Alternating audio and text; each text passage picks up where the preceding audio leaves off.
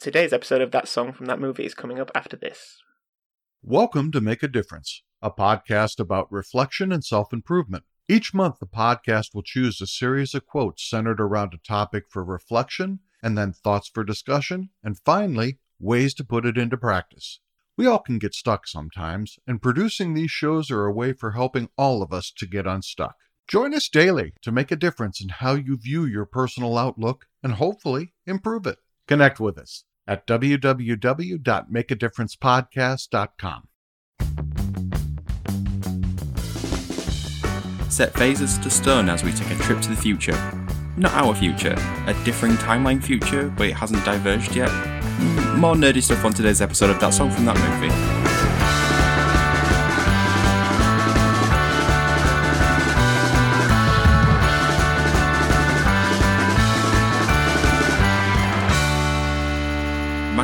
And cheese. Nope. Try another one. What the hell is macaroni and cheese? Uh, the response was supposed to be everybody freeze. What's it? Apparently so. Work hard, Play hard? do right. Thank you for joining that song from that movie, the journey through the very best and worst of movie songs. I am your Captain Jean-Luc Picard host, Dietrich, and we're joined today by a Captain James T. Kirk type, Alex. A type. Yeah. What makes me a, a James T. Kirk type? Uh, because I needed one to put in the uh, intro. Okay. it's not because I'm a bit creepy. Low bar. I was after that alien poo-tang. I'm sure Ben can probably guess what I'm going to say for him. I'm, fi- I'm, got- I've got my fingers crossed. And we're also joined by Captain Benjamin Sisko. There we Ben. go. I wish I had a voice as smooth as Benjamin Sisko. Or just as smooth in general. Yeah, and uh, well, apparently you're getting a microphone next week, a new microphone, so maybe it will next week. Well, we shall see. I mean, that's it. Literally says on the reviews, you know, five stars makes me sound like Benjamin Sisko. So there we go. The reason I bought it.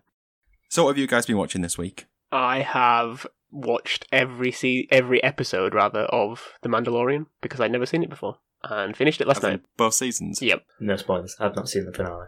I will not spoil In it. fact, I've not seen the last two episodes. I will not spoil them. What about you, Alex? Um, I have been. I watched the season finale of Taskmaster though. Oh yeah, I watched that. Yeah, Okay, season. I, I, uh, there's been, there's definitely been better. There was good moments and bad moments. I feel like the lack of audience because of COVID and stuff has sort of really hurt it. When it goes back into the sort of auditorium, it doesn't have quite the same zing. It feels a, it all felt a bit awkward, didn't it? It felt like Yeah. no one really knew what to do. it felt as well like no one was like hugely funny doing the, the tasks. Like uh, Yeah. Johnny Vegas was good for some, you know, for something, and the part where Richard Herring had to do all the acting by himself. I think this was the first series where the best task, or at least the best outcome from a task, was one of the live tasks, and it was when Daisy May Cooper had to draw that hippo. Hippogate, yeah. yeah, that, it was was just absolutely a pure, a pure hatred of him for not knowing what it was, and it's like, what the heck? This- Is that was a drawing of a cat. That was a drawing of a cat. it's a drawing of everything other than Hippo. Um, other than that, I also watched a lot of Wallace and Gromit, actually. Not because it's near Christmas. It's not near 'Cause it's Christmas, not near Christmas. I know, yeah, exactly. Christmas. Wink, wink, nudge, nudge. Giving away all the secrets behind the curtain, as always. I literally went shopping for Christmas dinner stuff last night. Half ten at Morrison's. what are you Ding. doing? Oh, is that just a picture to try and avoid crowds? Yeah, there was only us and one other person shopping, and they were putting all the stuff out that lasted until the 28th. We managed to time it perfectly. What a rare Anyone treat. listening, get down to Morrison's now to get your Christmas dinner stuff. As we release this episode in the middle of January. In terms of what I've been watching, I have an update, and it's about Good Omens. oh. Oh, yeah. So I've watched two more episodes, there's only one left, and I still don't think it's very good. Give up. Give up. The show still seems to be, hey guys, David Tennant's wearing a wig in this episode. How kooky. Sounds good. Wait, where is it? Amazon? Alex is already adding it to his watch list. I watched one episode, and I, that's enough. I'm a modern day man. You've got to, you've got to catch me in the first thirty seconds, or, I'm- or else I'm out. Which is why nobody listens to this podcast. I'm usually finished in 30 seconds. Way, way. So today's episode is the songs of the Academy Award nominated sci-fi romp Star Trek Beyond. He's slipping that in there. So to find out what was happening in the world when the movie came out, it's uh, it's my turn this week. So the time is July 2016. If you can cast your mind back that far, Wait, wait, wait, wait. Go. So the world got a little bit healthier as Pokemon Go dropped into the App Store for the very first time. Now, I played it for years, all the way up until the release of Generation 5. Eventually, a mixture of pay to win and lockdown killed my enthusiasm for the game. But man, what a summer. Yeah, I mean, I assumed you. What a summer of what four years? I assumed you was still playing it. I'm, I'm shocked to learn that you've stopped. Yeah, yeah. I got fed up. of like, I'm not, I don't want to input my own money into a into a free game to win. You were the last bastion. and if you, if you're gone, then is anyone playing? I know a lot of people that start playing. I jump in to say my wife has just got back into it. Clearly, the pay to win is all she's about. all I really remember of playing the game, which was like a good like three weeks, was just people like in the street going, "Are you playing that Pokemon game?" like sometimes I was just walking around with your dad. Yeah, that's the same. That was that was. you. you play Pokemon Go, but sometimes I was just genuinely walking on my phone. and then you have to be like, well, why are you even talking to me? Who are you? I never played it. So it was a bad month for Chris Evans. That's Chris Evans, as in the British TV and radio presenter disliked by everybody, as he was dropped from Top Gear, and then a week later, the revival of TGI Friday was also cancelled. God, I remember. I watched. I think I watched one episode of that TGI Friday. It was that was weird TV. Yeah, it was awful. I ended up watching it in Mexico because it was the only thing that was on an English speaking channel, and it was the same episode every day. It was oh, it was so bad. Uh, so the discussion really is up to you here. Do we talk about Top Gear presenters, or do we talk about how much everybody hates the British Chris Evans? Because I assume you both hate him as well. Yeah, but but what, what confuses me about this is that if everyone hates him, why does he keep getting jobs? I, don't know. I don't get it. I think there's I think there's a demographic between like fifty and fifty two that might still don't mind him. I don't know if he got axed from uh, the Radio Two breakfast show, but he's not on it anymore, is he? No, he went to Virgin, Virgin, or something. Yeah. Show. But did they like go, Chris? Here's as much money as you want. Make your own show. Because if they did, what were they thinking? Maybe they was hoping it was the other Chris Evans. Was like, I can't believe he said yes. Even with all the Marvel contractual obligations, he said yes. I mean, I would definitely be more likely to listen to that show just to see what the heck it was. Yeah, me too. They were very confused when he showed up. So it was a good month for Chris Evans. That's Chris Evans, as in the American actor, all round nice guy who is liked by everybody.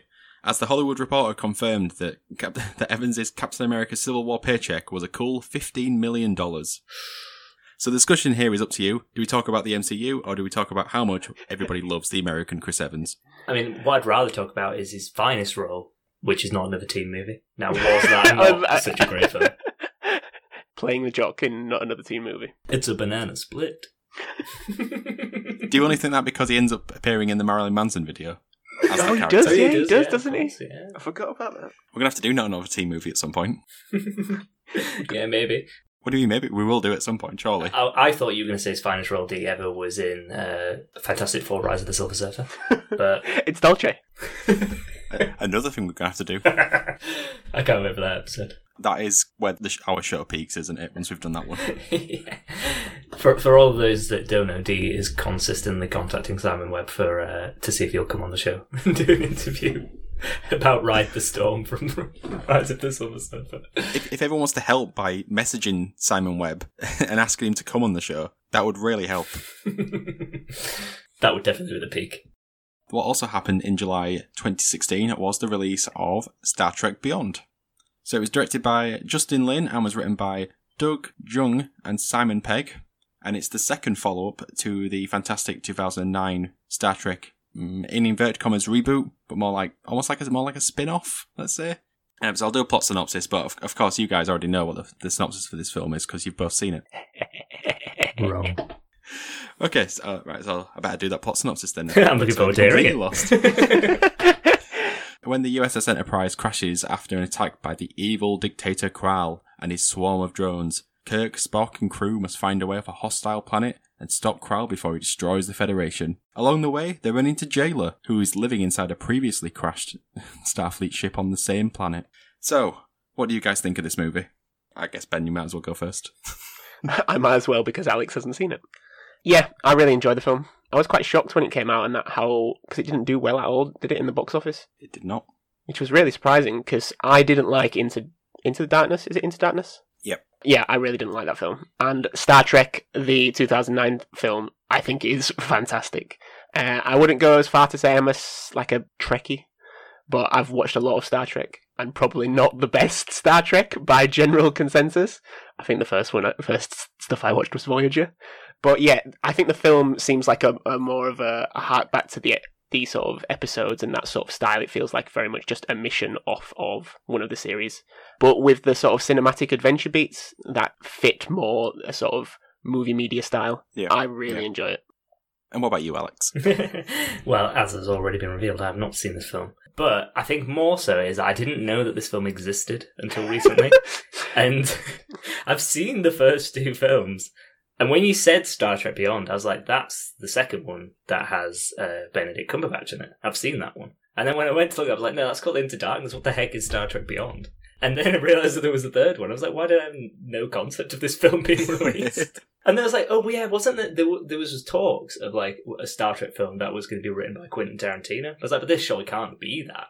And it isn't. So, yeah, that's all I've got to say on it, really. Don't know anything about it. I've seen the first two, enjoyed the first one. Second one was kind of okay until sort of like the midpoint, and then it went went off the rails. Um, Mhm. from I read I read a bit of the reviews, and it seems like it had like quite a good critical reception. yeah, it was it was really well received. But from what I could gather, it was maybe released at the same time as a few other big films, and maybe that's why it flopped at the box office. Um, but I say flops did not make it made like three hundred and fifty million or something. Hmm. I mean, Yeah, it, it was like a break even, so not considered a success, but not a failure either. Yeah, but knowing now that it exists and that it seems to be well reviewed, I think I will try and watch it at some point if I can. If it ever appears on any streaming service in the UK. yeah, I mean, are they planning? You, you, I don't know if you had this in your notes, Steve, but are they planning on doing another one afterwards? Possibly written by Quentin Tarantino, possibly not. That is true, yeah. He has apparently has written the script and handed it over, but it's R rated apparently, so the uh, Yeah. production company are like, "Uh, do we want to do this? Do we not? It's probably because it's a bit like, well, what's the point of doing a Star Trek film where it just takes entirely, it takes place entirely on the SS Enterprise? But then again, so did so many of the episodes. But I'm, I'm, I'm guessing that that's what a Star Trek by Quentin Tarantino would consist of. I think they'd just go to like the planet feet. The planet feet, yep. This planet only allows barefoot. I mean, it takes his ability to make a inappropriate racial commentary to an interplanetary level. that's true, actually. The Tarantino, I just get him to make a space film, get him to make his own space opera or whatever science fiction touched by other genres. Why does he have to make the Star Trek film? It detracts both from their own things in their attempts to make the other thing, and I think the comparisons will only be a detriment to both. Yeah, and if it's not like R rated, like a full on, let's say, Tarantino film, people are just going to complain that it wasn't what they were sold. Yeah, and we've already got we've already got Samuel L. Jackson in space. Well, it was actually um, released a few months after The Force Awakens, which completely uh, took the wind out of its sail. Yeah, that's that's what, one of the reasons why I didn't do too well. I mean, J.J. Abrams was involved in the original one, which is why he eventually was involved in Star Wars, isn't it? So, was he still involved in this one? Just as a producer. Just as a producer. Did he direct the first one? Yeah, and the He did- second one. And the, sec- and the second one. I think the reception of the second Star Trek film is why he didn't want to do The Last Jedi because of the backlash he got from doing another one similar. Yeah, because the second one, not not to go into any spoilers, but the second Star Trek film of the reboot was kind of a remake of an old one, wasn't it? Or it certainly was playing on a remake of an old one. Yeah, it's, it starts as, as its own thing and then halfway becomes a remake of Wrath of Wrath of Khan. Khan, yeah. Yeah. The director for this, Alex, though, you know you know who Justin Lin is, don't you? One of the contributors to the greatest franchises of all time, Go on. Fast and Furious. what is he one of the directors? I I think how many has he done? D Um, like six. yeah, he's, he's directed quite a few of them and definitely like had a hand in nearly every single one of them in, in some capacity. what a guy! Are we talking like the later ones, or are we talking like the early the yeah, the original latter ones. I don't I don't think he did anything with the first two. I think it's all the ones since then. Wait, so Not you're like saying his Tokyo first one was Drift Tokyo onwards. Drift? it was, yeah. I'm pretty sure it was. but in, in a lot of ways, Tokyo Drift was the one that set up the uh, the franchise element, wasn't it? Yeah. Yeah, yeah, yeah. So, the movie introduces the character of Jaylah. In the script, Simon Pegg explained that she was written to be a Jennifer Lawrence type, as in they wanted Jennifer Lawrence to play the role. yeah. Eventually, they decided they couldn't get Jennifer Lawrence and just named the character after Jennifer Lawrence. Oh, yeah. For, for all the imagined smart little nods in this film, that's very lazy. I was reading through the trivia, and there was loads of like the USS something something is a reference to episode six something da da da, and I was like, I'll just put this one about Jaylah being J Yeah, from Jennifer. Lawrence. Uh, but seeing as there's three songs in this movie to talk about, I think we should crack on with the first one of that. So, three songs. Two are written for use in the movie, whilst the other is an older song given a prominent role. I'll just name the three songs now. So it's Sabotage by the Beastie Boys, Sledgehammer by Peter Gabriel, and Lost in the Stars by Zhang Jie. Is it Rihanna? I like the idea that, that Peter Gabriel somehow wrote Sledgehammer for Star Trek Beyond. Honestly, for a second, like I was just, my mind was like, "Oh my god, is that a Peter Gabriel song?" In my head, I was literally like, because I remember when I looked Googled uh, when I went onto YouTube, the first thing that came up is Peter Gabriel Sledgehammer, obviously. I was just like, Yeah. "Oh my god, is that the same song?" And I never realized. Okay, so we'll start with the, um, as the movie describes it, classical music. uh, classical music song, Sabotage by the Beastie Boys. Obviously, it's the most easily recognizable of the three songs I've just mentioned. Mm, and I think it's fair to say it's nothing to do with this movie, why it's re- recognizable whatsoever. So, what do you guys think of this song? One of the best songs of all time. I mean, oh, you just can't. There's just so much to love about this song. The video is amazing. Like, it's, it's great. I used to watch it so many times on like Kerrang. The amount of times I've been on a night out, it, the song absolutely drops. It's amazing. Its use in Star Trek, the first film, is great. Yep. But the, in this film, Reading Oh my god, here, in this film, incredible. And then the Beastie Boys are awesome anyway, but this is their best song. Fight me. Intergalactic's better. See your side, D. An Intergalactic has a Spock reference, doesn't it? It does, yeah. Yes. I do like the song, obviously. I have a similar relationship to it as Ben does, maybe not quite as strong. the part I really enjoy about the song is. Where's this the passion, bit- Alex? Well, I mean, I'm trying to bring it, but the part I really like about the song is the bass solo. to bring it down. Mm-hmm. Yeah, when everything else drops and then that bass solo kicks in. I think that's probably Yeah. from playing Guitar Hero uh, 4, maybe, whichever one this song's on, and ha- being forced to play bass by my brother. Everyone's always forced to play bass. I liked the use of. I mean, I watched the scene. I've not seen any of the film as we've discussed, but I did watch the scene, and I did very much like the use of the song in the scene. And uh, I liked the characters in it were sort of like toe tapping and nodding along to it as it was playing, and uh, and then I was like, oh my god, it's Matt Parkman. What's he doing there? Yeah. if it's sci-fi, expect him. well, if it's if it's anything to do with Greg J.J. Grunberg. Abrams, yeah, just expect that guy to show up at some point. Oh, yeah, true. yeah, in the first, I, I keep saying first. Well, we know we know. What I mean, not the eleventh Star Trek film, whatever. Young Kirk is shown playing this song whilst driving his stepdad's car, which is long-term storytelling. I like that. I like that a lot.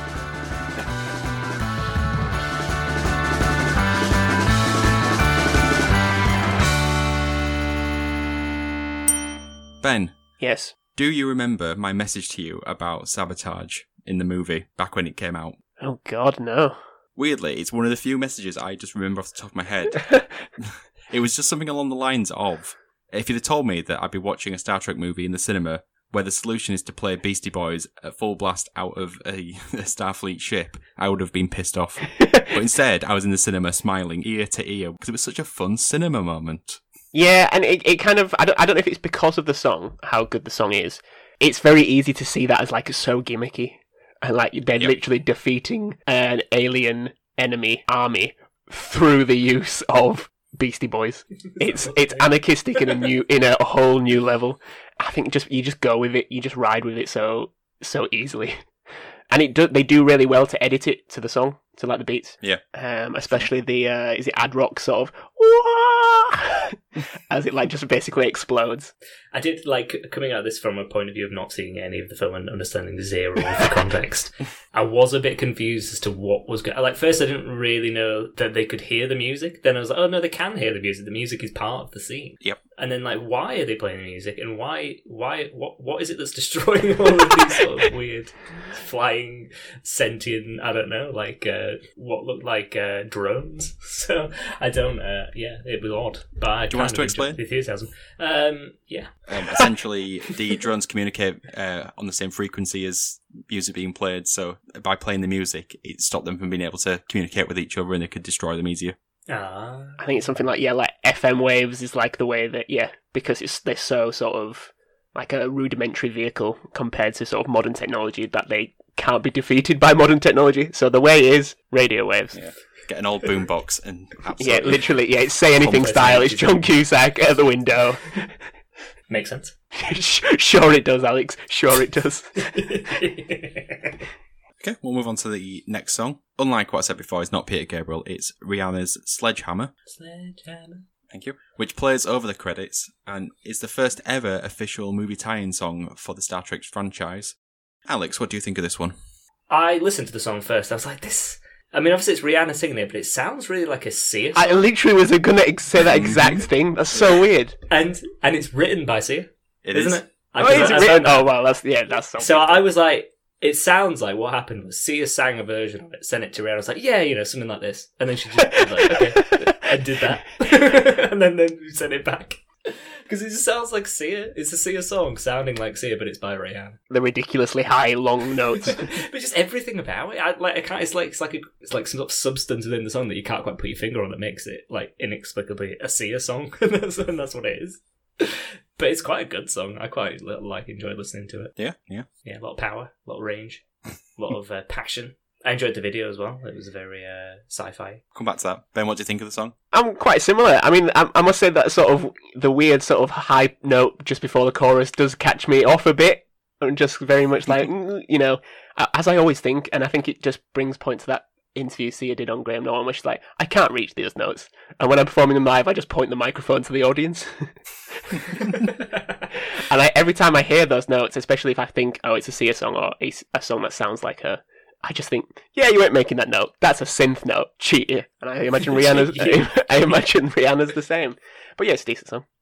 It looks like it's set on the planet where uh, where Captain Kirk fights that that um, that creature, you know, that the Gorgon, yeah, whatever it is. Yeah, I thought the same thing. as well. I'm, I'm assuming that it's an intentional play on that.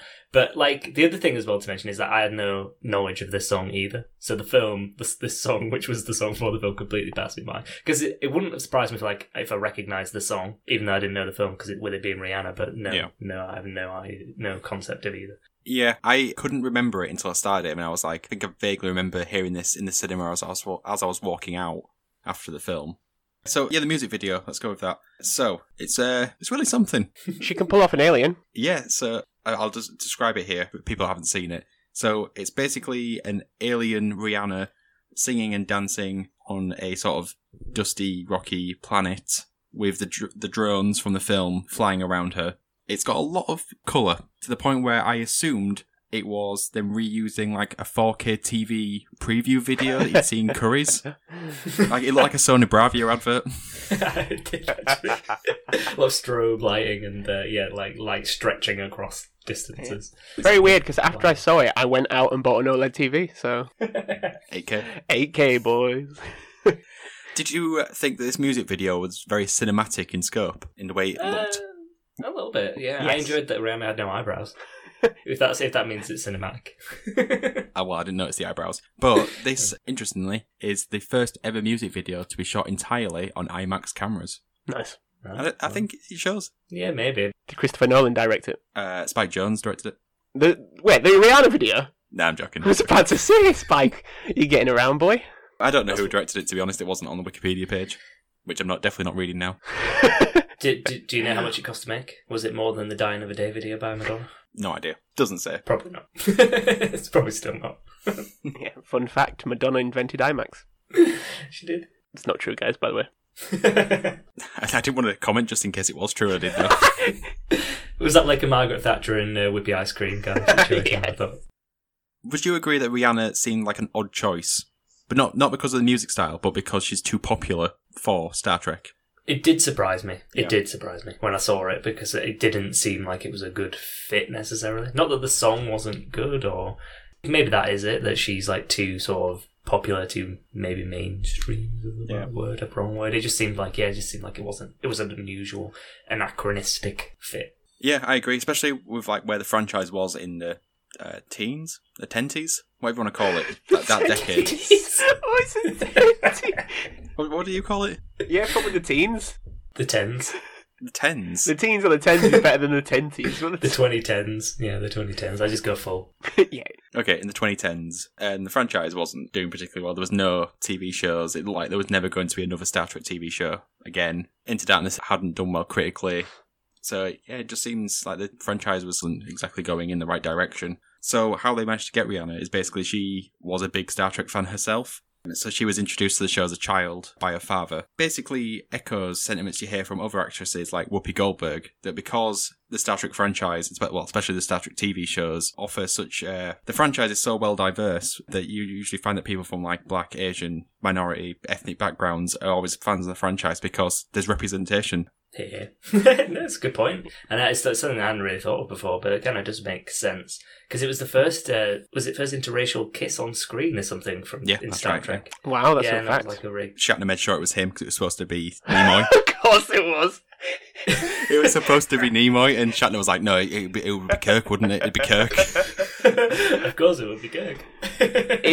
They're pushing boundaries while at the same time some are, be- are tightening. yeah, I mean, the, the story has like yeah ups and downs definitely.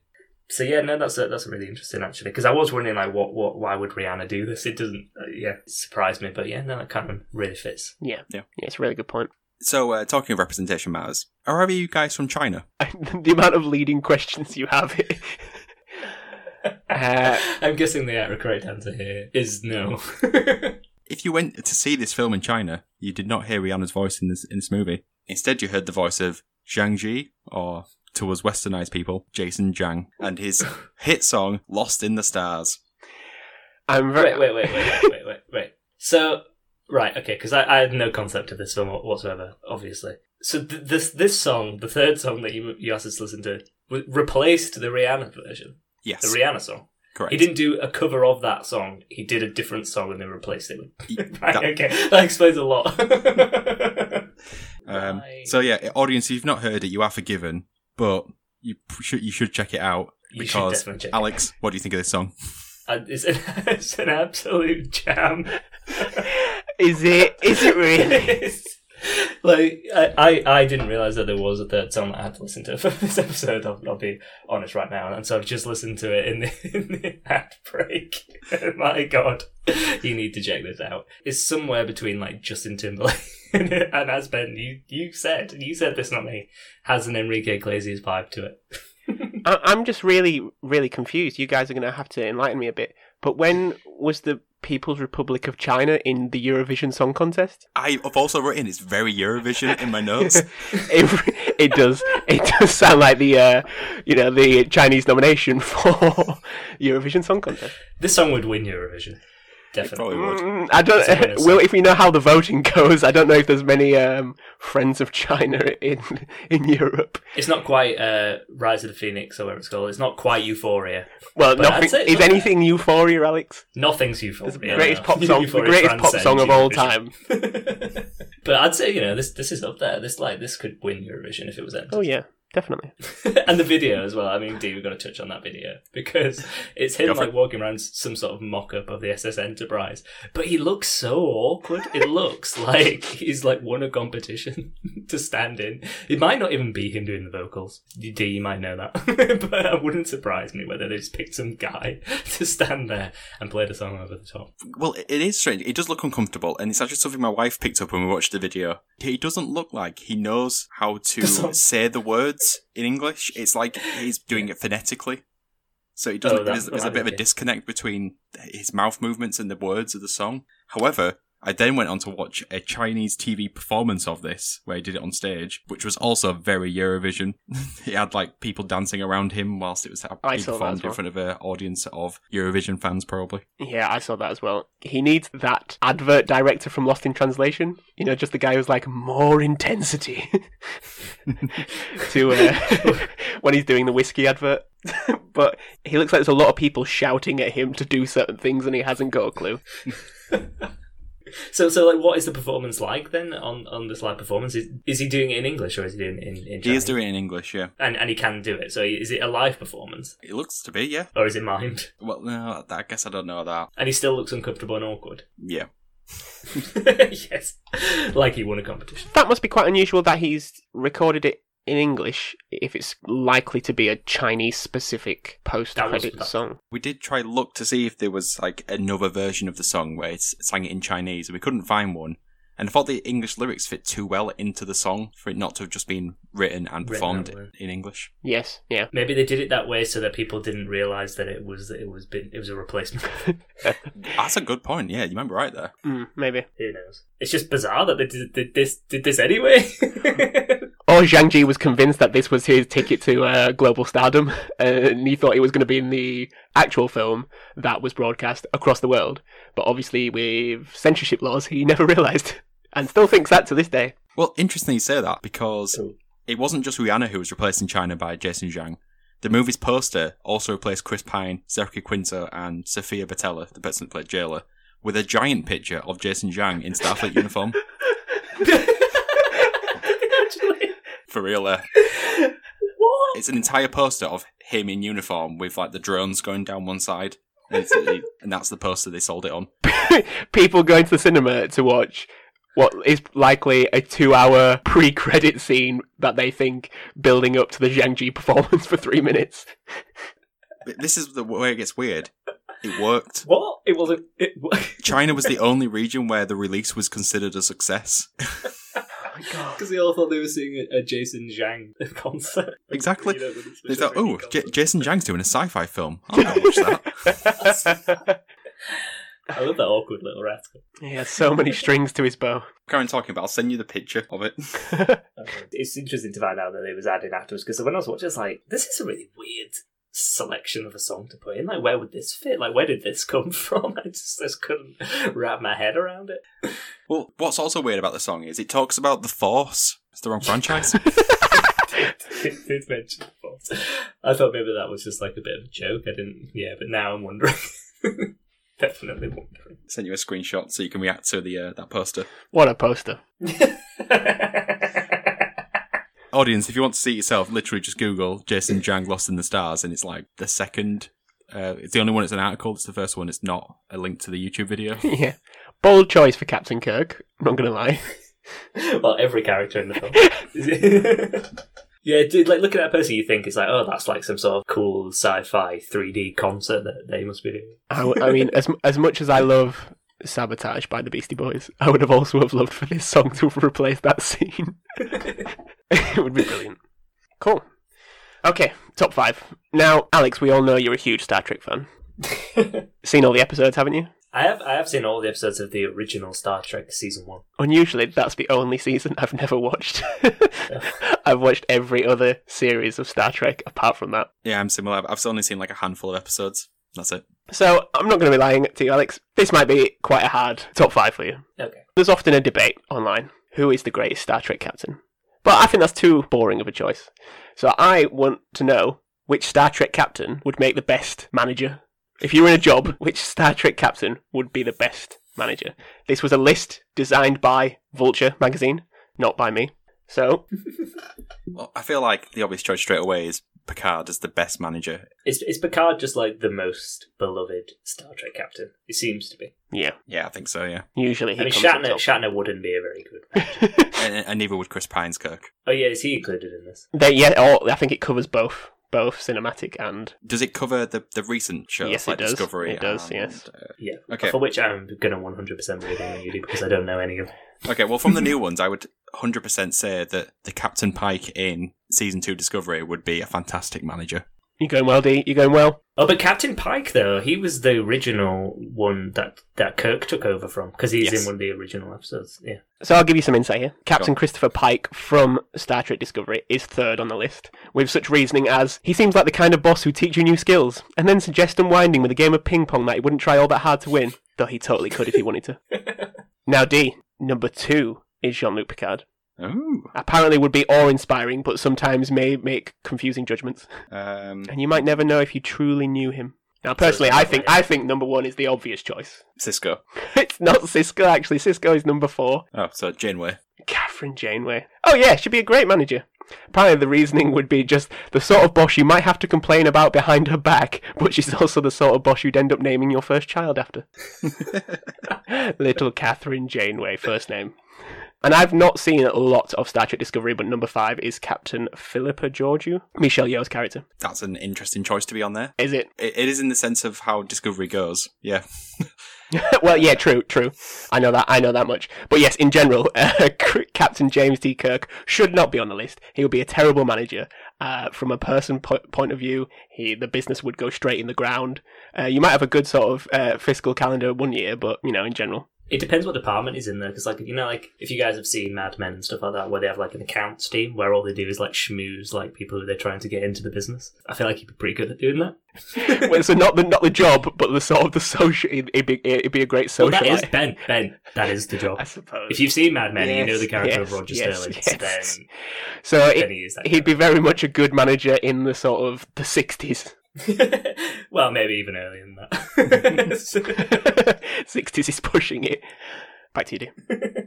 Okay, cool. Thank you. That was a good list. It's now time for the ultimate question, which is going to be the best of the three. Don't you dare, Alex. Don't you dare. Okay, so Don't you dare. what is the best song? Is it Sabotage, Sledgehammer, the Rihanna one, or Lost in the Stars? Ben, you can go first. It's sabotage. Just stop being silly, guys. Alex, don't even think about it. Put down your sort of weird love of like 90s Europop for a second and right. Okay. remember your Right. roots, Alex. Remember those early days watching Kerrang. What's the best song? Yes. If, if that's flat the question, the best song is Sabotage. What's the best song today? In terms of which one made me smile the most, it's Jason Yang. I can't, I can't argue with the reasoning. I mean, the use of sabotage seems really cool in the film. It, it, they've utilised it really well. Uh, that is that Jason's. I can't remember what it's You're going to be disappointed as well when you watch it because you're not going to get the Chinese version of the film, so you're going to get the Rihanna song at the end. Yeah, but I can just watch it on YouTube afterwards. I'm also going Sabotage, I- I- which I don't think is a surprise to anyone, so it's a, it's a hat trick for Sabotage. Okay, so that brings an end to our episode about the movie Star Trek Beyond. Let us know which one you think is the best song, and you can do that on Twitter. Our Twitter handle is TSFTMPod. If you want to help out the podcast, you can do that in a handful of ways. One, you can share it on Reddit. Ben, what subreddit should they pick this week? Oh, that's a good question. Um, no, Ben, you know. the Zhang Jie subreddit. There we go. It needs to be shared on that. The uh, what's the Chinese social media? I forget what it's called. Weibo? Is it Weibo? There we go. Log, find a way to log on to Weibo. The second way you can help us is on our Patreon. It starts from £1 a month. Uh, we have a new Patreon subscriber, so guys, say hello to Jack Thorpe. Hello, hello. Jack. Thank you for subscri- uh, what was it? Patronizing. What's the word? Thanks for patronising us. Thanks for patronising us. yes. Patreon.com forward slash TSFTM. And the final way you can help us is by buying our fantastic merchandise. Lots of different options on there, whatever you want t shirts, masks, books. The merch is teepublic.com forward slash TSFTM. So all that's left now is to do some goodbyes. So it's goodbye from myself, goodbye, and goodbye from Alex. Come in peace. Shoot to kill. Shoot to kill. I was so close to picking a line from the fir- the firm, And goodbye from Ben. like a pinch in the neck of Mister Spock. So goodbye, everybody. Bye. See you later. Make it so.